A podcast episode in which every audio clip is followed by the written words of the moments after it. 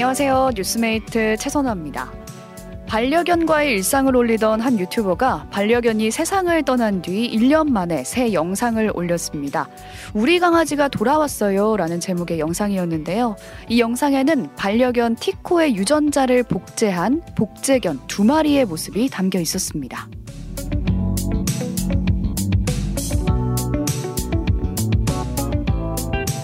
생전 티코의 모습과 똑 닮은 반려견의 모습에 누리꾼들 사이에서는 감론을박이 벌어졌는데요. 반려견을 잃은 상실감, 팸로스를 극복하는 하나의 방법이다. 한편에서는 그래도 엄연히 다른 생명인데 돌아왔다고 표현하는 건 무섭다라는 반응이었습니다. 여러분의 생각은 어떠신지 보내주세요. 단문 50원, 장문 100원의 정보 이용료가 드는 문자 샵1212 또는 레인보우 앱 유튜브로 참여하실 수 있습니다. 2024년 1월 2일 화요일 오뜨밀 라이브 시작합니다.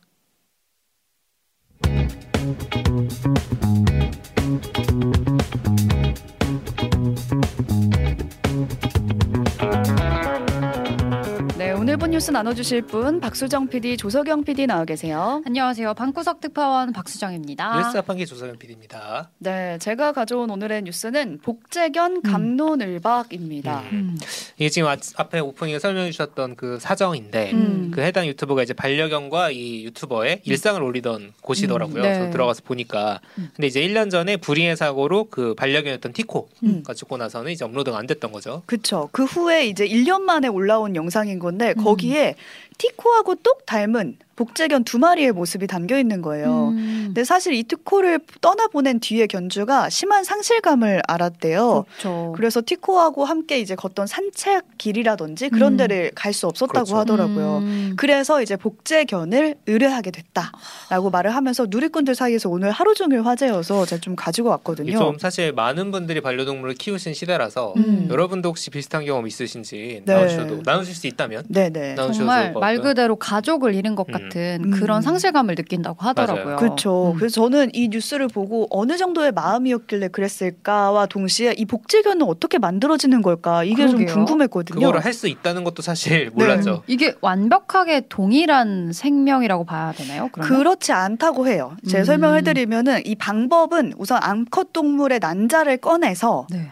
핵을 제거하고 복제할 동물의 체세포, 그러니까 여기선 티코의 DNA를 음. 그 난자 안에 음. 넣는 거예요. 음. 그 다음에 그 난자를 다른 암컷 동물, 그러니까 대리모라고 할 수 있는 아. 그 견에게 이식을 합니다. 네. 그래서 착상까지 성공을 하면은 음. 이제 정말 복제견이 태어나는 거예요. 음. 근데 이 과정에서 임신도 그렇듯이 이거 역시 실패 확률이 굉장히 있죠? 있는 거예요. 네. 그래서 복제견 한 마리를 위해서 대리모가 음. 한 10마리 정도 아이고. 필요하다고 합니다. 아, 이게 논란이 있을 수밖에 없겠네요. 그렇죠. 음. 근데 그럼에도 불구하고 미국에서는 복제견을 의뢰하는 인구가 지금 점차 늘어나고 있다고 하고요. 음. 제가 기사를 좀 찾아보니까 3년 전에도 서울신문에서 이런 제목의 기사를 낸 적이 있어요. 마리와 똑같은 강아지가 왔어요. 음. 반려견 복제 현실로. 그러니까, 그러니까. 이 기사에서 복제 전문 매니저의 인터뷰가 나오거든요. 네.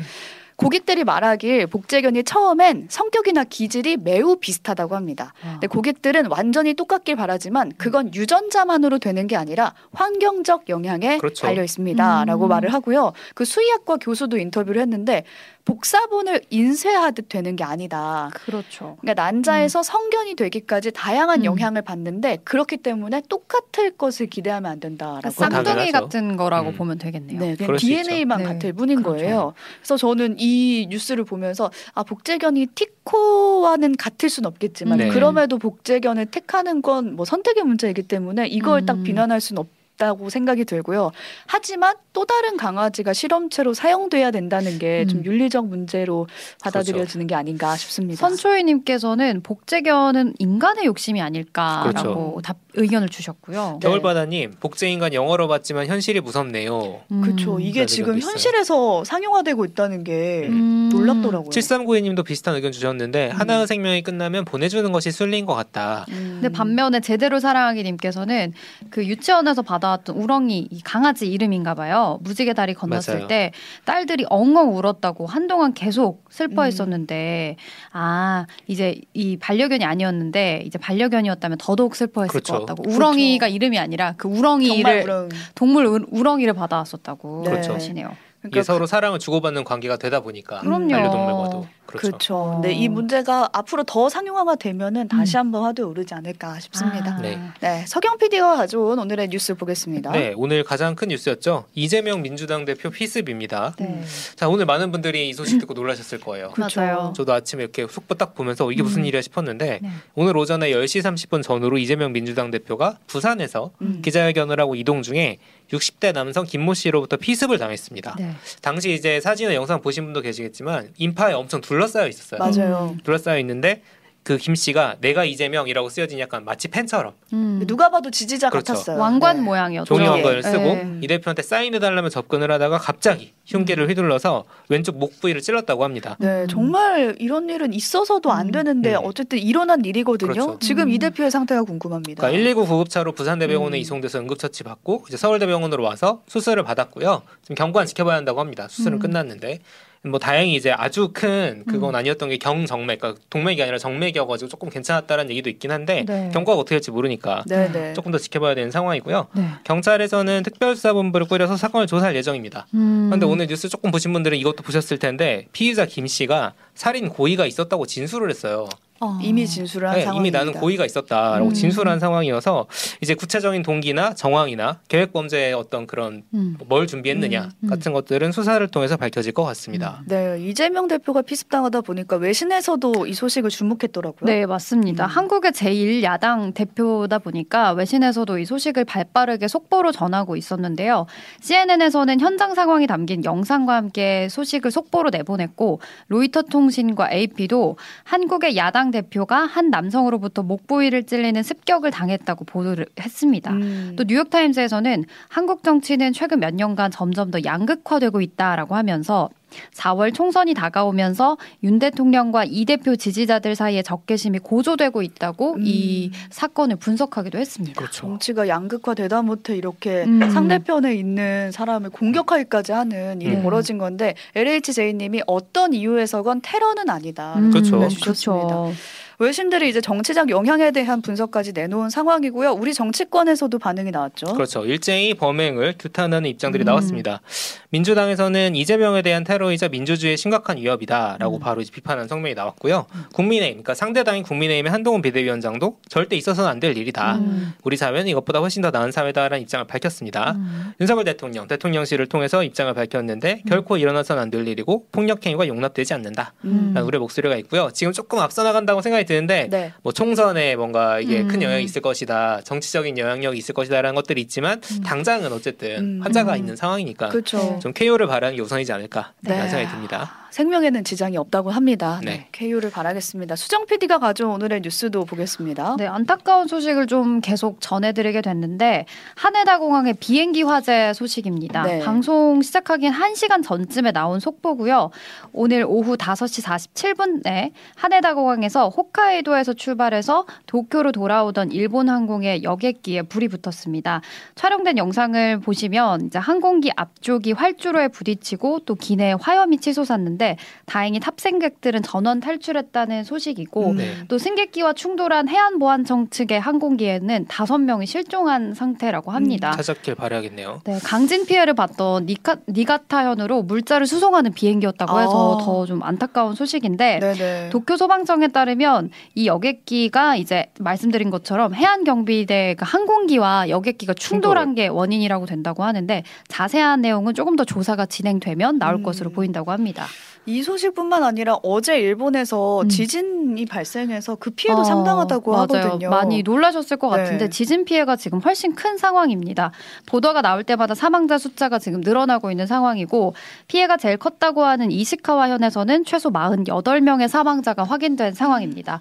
앞으로 더 큰 지진이 올 수도 있다는 우려가 있는데 그렇죠. 네. 맞아요. 지금 NHK에서 사타케 겐지 도쿄대 지진연구소 교수와 인터뷰를 했대요. 근데 음. 이 켄지 교수가 앞으로 일주일 정도는 최대 진도 7의 흔들림을 수반하는 지진에 주의가 필요하다라고 네. 하면서 그 진원이 됐던 노토 반도는 최근 수년 동안 지진 활동이 계속되다가 이번에 규모가 좀 커졌다라고 음. 하면서 이 활동이 갑자기 뭐 한순간은 진정될 것이라고 생각하기는 좀 어렵다라고 음. 경고를 했다고 합니다. 네. 당장은 더 이상의 희생자가 나오지 않게 좀 구조 작업이 잘 되길 우리가 바라는 수밖에 없는 상황이라고 음. 네. 전해드리도록 하겠습니다. 제대로 살아있니 우리나라 강원도 쪽 해일 피해는 없는 거죠라고 질문 주셨는데 큰 피해 음. 없었던 걸로 네, 네. 다행입니다. 다행입니다. 그럼에도 이제 네. 7 정도의 더 지진이 올 수도 음. 있다고 그렇죠. 하니까 주의하셔야 되겠고요. 바닷가 근처는 가지 않으시는 게 좋겠고 네. 제가 뉴스를 계속 찾아보니까 밤새 일본에서 그 음. 지역에서 지, 여진이라고 여진이. 하죠. 맞아요. 여진이 93회 났다고 한 뉴스를 제가 오늘 음. 오전 정도 봤거든요. 음. 근데 조금 전에 보니까 130회래요. 그렇죠. 네. 네. 129회까지 올라갔죠. 여진이 계속 발생하고 있는 상황입니다. 네. 그래서 조금 이제 거기 계신 분들이 걱정이 되실 수밖에 없고 음. 네. 높은 데로 계속 향할 수밖에 없다. 음. 그런 것들도 있죠. 네, 피해가 더 이상 커지지 않길 바라면서 끝으로 하나 더 소개해드리겠습니다. 필리핀 가사 관리사 온다입니다. 음. 아 AS 뉴스죠. 네.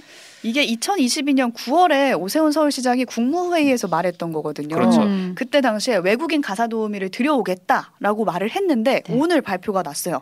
고용부와 서울시에서 발표한 내용에 따르면 필리핀 가사 관리사 100명이 음. 3월 중에 입국할 예정이라고 어, 합니다. 얼마 안 남았네요. 그렇죠. 네. 그러니까 한 이 말을 꺼내고 나서 1년 몇 개월 만에 지금 현실화가 이렇게 되는 거거든요. 일사천리로 추진을 할 네. 줄은 몰랐어요. 그러게요. 근데 사실 그 전에 잡음이 좀 있었던 게 우리 정부가 다른 국가하고 음. 협의를 할 때 아 우리는 육아뿐만 아니라 가사를 다 할 사람을 그렇죠. 구해 뭐 음. 청소 세탁 주방 일도 다 해야 돼라고 하니까 어떤 국가에서는 아니 우리 그럼 안 보내라고 그렇죠. 음. 말을 했었거든요. 노동자를 보호해야죠. 자기 음. 자국민들을. 음. 근데 이번에 필리핀과는 좀 얘기가 잘 됐나 봐요. 음. 육아하고 가사까지 하는 방향으로 들어온다고 하고요. 음. 다른 조건들을 보니까 가사 관련 자격증이나 교육을 받은 어. 그렇죠. 무언가 흔적이 있어야 되고 한국어 시험 성적도 있어야 되고요. 그렇죠. 어. 범, 범죄 이력 없어야 된다. 쉽게 말해 고급 인력인데 네. 그러게요. 문제는 이제 비용이죠. 음. 그게 정말 문제예요. 네. 그냥 원칙상으로는 합의하에 음. 정한다라고 되어 있긴 아. 한데 음. 우리 어제 뉴스탐구 생활 시간에 말씀드린 대로 올해 최저임금이 나왔잖아요. 네. 그렇죠. 그대로 계산을 하면은 적어도 200만 원대 월급은 줘야 되는 그렇죠. 거거든요. 음.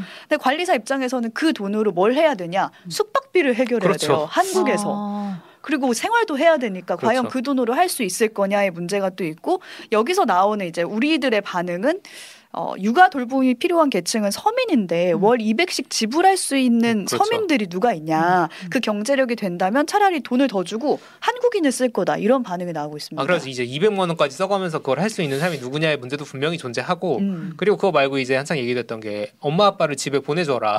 그렇죠. 노동 시간을 줄이고 노동 시간을 줄여가지고 집에 보내줘라라는 얘기가 나왔죠. 네. 참. 정부에서는 일단 저소득층이 이거 이 서비스를 이용하고 싶다고 할때 음. 바우처 지원을 하는 방안 음. 좀 네. 고민 중 이다라고 발표한 상태입니다. 자 여러분의 의견도 보내주십시오. 네, 네. 지금까지 오늘 본 뉴스들 살펴봤고요. 앉아서 세계 속으로 외신 듣는 시간 이어갈게요.